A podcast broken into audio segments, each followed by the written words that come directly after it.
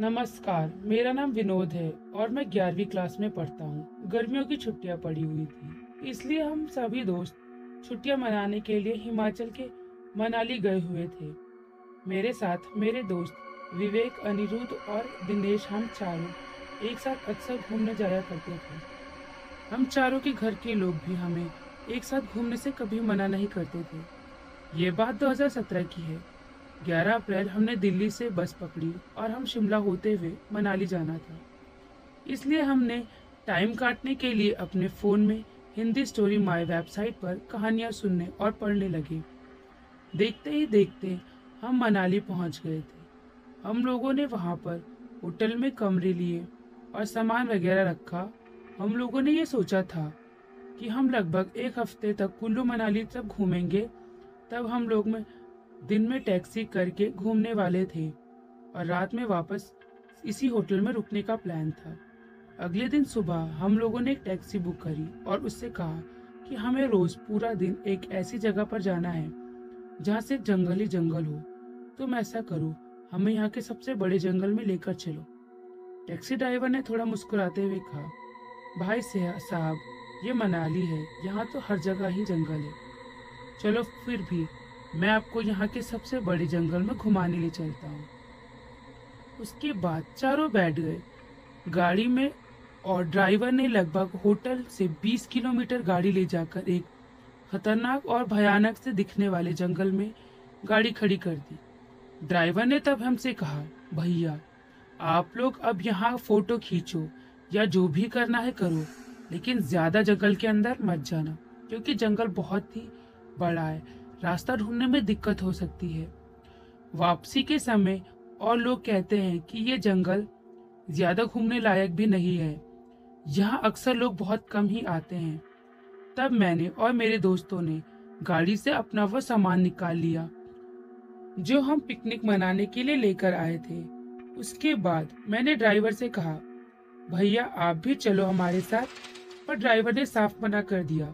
Driver ने कहा नहीं तुम लोग जाओ, क्योंकि अंदर गाड़ी जाने की जगह नहीं है। और गाड़ी ऐसे बाहर छोड़कर मैं नहीं जाऊँगा। मैं गाड़ी में ही हूँ, लेकिन तुम लोग शाम तक जल्दी आज शाम होने से पहले जल्दी आ जाना। अंधेरा मत करना।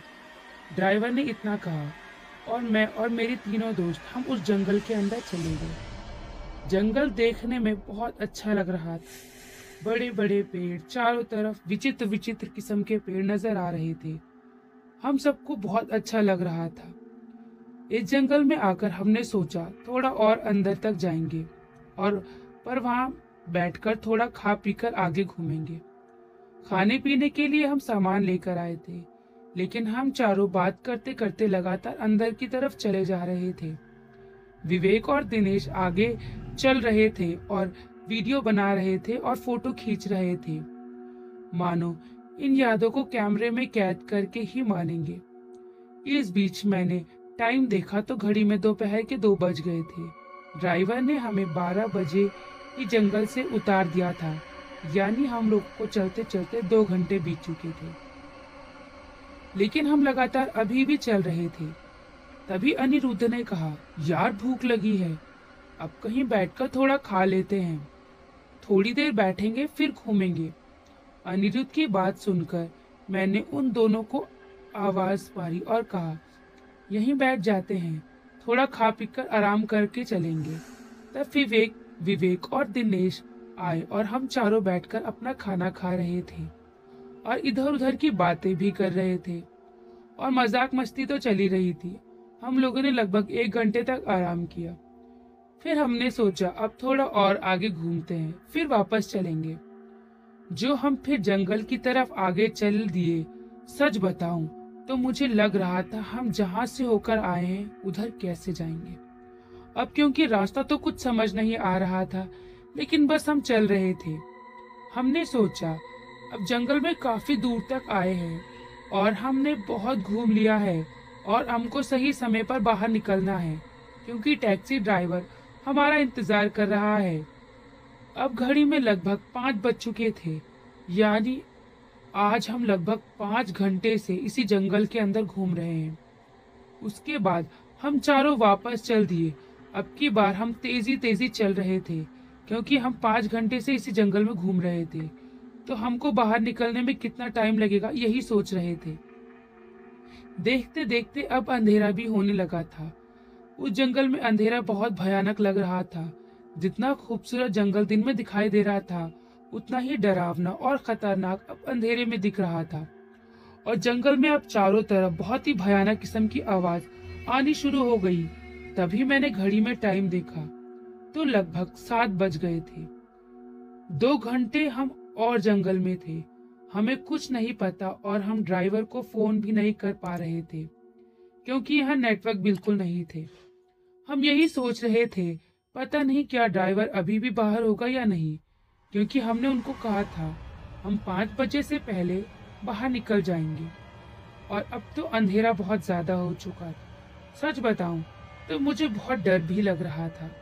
तभी हमको ऐसे लगा कि हमारी बगल से कोई बहुत तेज़ी से भागता हुआ जा रहा है।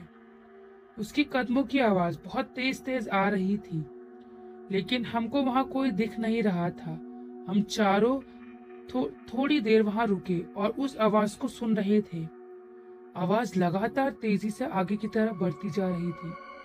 लेकिन हम में से कोई किसी को भी देख नहीं पा रहा था कि कौन भाग रहा है और किसके कदमों की आवाज़ है। लेकिन हमने वहाँ रुकना ठीक नहीं समझा। हमने कहा अब हमें जल्दी से जल्दी बाहर निकलना है। हम चारों ने अपने मोबाइल फ़ोन की फ्लैशलाइट जला रखी थी। लेकिन अब रास्ता समझ नहीं आ रहा था। मतलब जिसका मुझे डर था वही हुआ। अब रास्ता जंगल में भटक गए थे, लेकिन हमने रुकना नहीं सही समझा। हम आगे की तरफ़ लगातार जा रहे थे, तभी ऐसा लग रहा था जैसे किसी के दर्द से तड़पने की आवाज़ आ रही हो। ऐसा लग रहा था जैसे जंगल में कोई बहुत तेज तेज चीख रहा हो। अब ऐसा लग रहा था जैसे आवाज़ बढ़ती जा रही हो। और हमारा नाम लेकर कह रही हो, विनोद, मुझे क्यों छोड़कर जा रहे हो? दिनेश, अरे अनुरुद्ध, मुझे भी तो ले चलो। ऐसी आवाज़ सुनकर हमारा खून जम चुका था। लेकिन हमने भी इस आवाज़ को पहचान लिया, क्योंकि आवाज़ तो विवेक की थी। लेकिन ये कैसे हो सकता है? क्योंकि विवेक तो हमारे साथ था, इसलिए अब हम चारों बहुत बुरी स्थिति में थे। लेकिन उस आवाज़ का रोना और तड़पना, चीखना बढ़ता जा रहा था। बार बार हमारा नाम लेकर कह रही थी, अरे, मुझे छोड़कर क्यों जा रहे हो? मानो ऐसा लग रहा था कि कोई किसी से जान की भीख मांग रहा हो। रो रो कर और तड़प कर ऐसा लगता है कि कोई बहुत ज़्यादा दर्द में हो। लेकिन हम सबको आवाज़ विवेक की लग रही थी और विवेक हमारे साथ ही था। अब ऐसा लग रहा था कि हम लोगों ने बहुत बड़ी गलती कर दी इस जंगल में आकर। क्योंकि ड्राइवर ने पहले ही बताया था कि ज़्यादा अंदर तक मत जाना। इस जंगल में ज़्यादा अंदर तक जाना ठीक नहीं है। पर हम सब इस जंगल में भटक चुके थे और हम चारों के होश उड़ गए थे। बस भगवान से यही दुआ कर रहे थे, भगवान, हम जल्दी से जल्दी जंगल से बाहर निकल जाए। अब हमने सोचा कि बिना रुके भागते रहना है। इसके बाद हमने आगे की ओर दौड़ना शुरू कर दिया। हम कह रहे थे, कहीं तो निकलना बाहर, इसलिए अब हम चारों पूरी तरफ़, पूरी रफ्तार से भाग रहे थे। अब हम भाग भाग कर पूरी तरह थक चुके थे।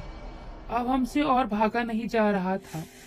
लेकिन ऐसा लग रहा था कि जान बचाना है तो भागना ही है। लेकिन कहाँ भागे? हम क्योंकि जंगल में चारों तरफ़ घनघोर अंधेरा और अजीब अजीब किस्म की आवाज़ें, और ऊपर से विवेक की जैसी आवाज़ पूरे जंगल में गूंज रही थी। अब हम चारों हम चारों की सांस फूल चुकी थी, क्योंकि लगातार हम भाग रहे थे।